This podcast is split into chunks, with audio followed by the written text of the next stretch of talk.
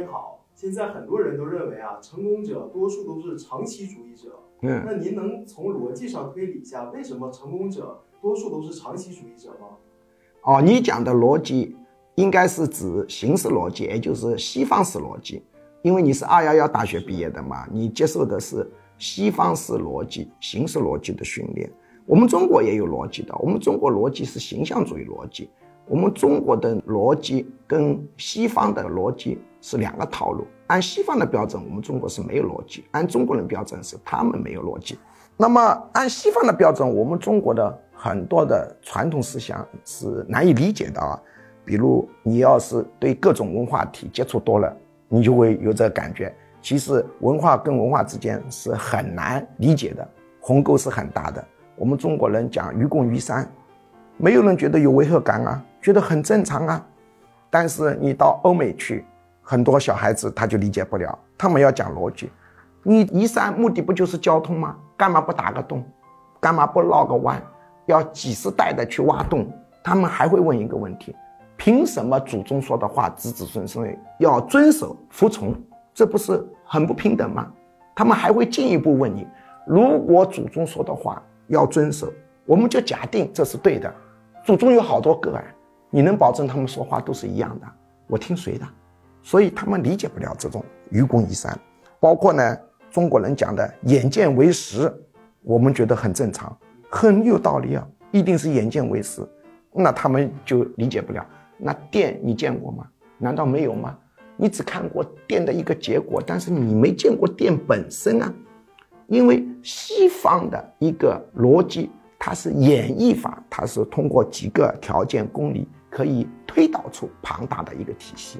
所以他们是讲的是实证，什么叫实证呢？言义在前，实证证明它对和错在后。我们中国是讲实践出真知，实践出真知是实践在前，然后归纳出一个规律。西方的逻辑主要不是归纳法，是演绎法，它的实践是在后，我们中国的实践是在前，实践出真知这样的一个说法，在中国和东亚地区呢比较流行。但在欧美是不太有人说这种话的，他们是时间在后，政治是什么呢？是通过推理、思考、演绎，用形式逻辑发展出来的。我们中国的很多的民间的说法是不符合他们所说的形式逻辑，只符合我们中国人定义的逻辑啊。比如说“金钱如粪土，友谊值千金”，你把两句话分开看，大家听得都很熟，没什么问题。你要合在一起。那就有问题了。金钱如粪土，友谊值千金，那不就是友谊成粪土了吗？这种事情非常多。比如说梁山泊、祝英台，歌颂他永恒的爱情，却变成了蝴蝶。蝴蝶寿命很短的，这存在着严重的逻辑矛盾。还有，我们从一两百年前就讲我们有五千年的文明史啊，到了现在我们还是讲五千年文明史。按照西式逻辑，他们就要讲了：你这一两百年怎么不加进去的？怎么还是五千年啊？等等等等等等，在我们中国就觉得很正常，在那里呢就觉得逻辑有问题。但是我们中国人，他的小学、初中、高中、大学受的是西式教育啊，一回到生活中，马上进入中国传统文化的汪洋大海，逻辑性就剧剧下降。在生活中，我们中国人的一个决策逻辑水平是比较差的啊。当然，我这个讲的逻辑是定义成大学所讲的逻辑，也就是形式逻辑。那么我们在形式逻辑当中有一条方法叫归谬法，就是假定这个观点是对的，我们就推推推，哎呀，推出这个结论很荒唐，结论就是有问题。这归谬法就是西方过来的，不是我们中国传统有的东西。那我们现在回到讲长期主义啊，成功者为什么多数是长期主义者？你用归谬法就可以证明了。我们假定成功者多数都是短期主义者，那你就会推导出一个结论。就是越是急功近利，越是短期，成功的可能性就越大越小啊，越大嘛，对吧？你假定成功者多数都是短期主义者，那必然导致一个结论，就是说，谁越短期化，谁越容易成功，成功的概率升上去。进而你再推，短期是可以无限短期，你是考虑问题，急功近利。是一个月，那我要比你成功，那我就考虑一星期了。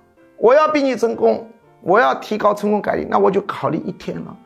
这样无限的推下去，就会得出一个结论：越急功近利，越容易成功。那么到了极限就是什么东西？那就是啥也不要做了，就会导出一个很荒唐的结论：啥也不要做，会大大提高你成功的概率，而且还会导出一个荒唐的结论，就是成功比较简单。为什么呢？我少做，我少投入。我短期投入，短到一定的程度，就基本上不投入，我就容易成功。那么这个结论荒唐不荒唐？荒唐。所以我们就可以得出一个结论：成功者多数是短期主义者，是不可能的。所以成功者多数一定是长期主义者。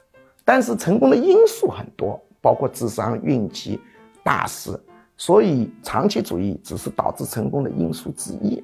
我们不能倒过来说，长期主义者百分之一百成功，这可是不对的啊，也是不符合概率论的。我们准确的说法是，长期主义者提高了成功的概率，多数成功者都是长期主义者，而不是说长期主义者必定成功，因为成功是多因素影响的。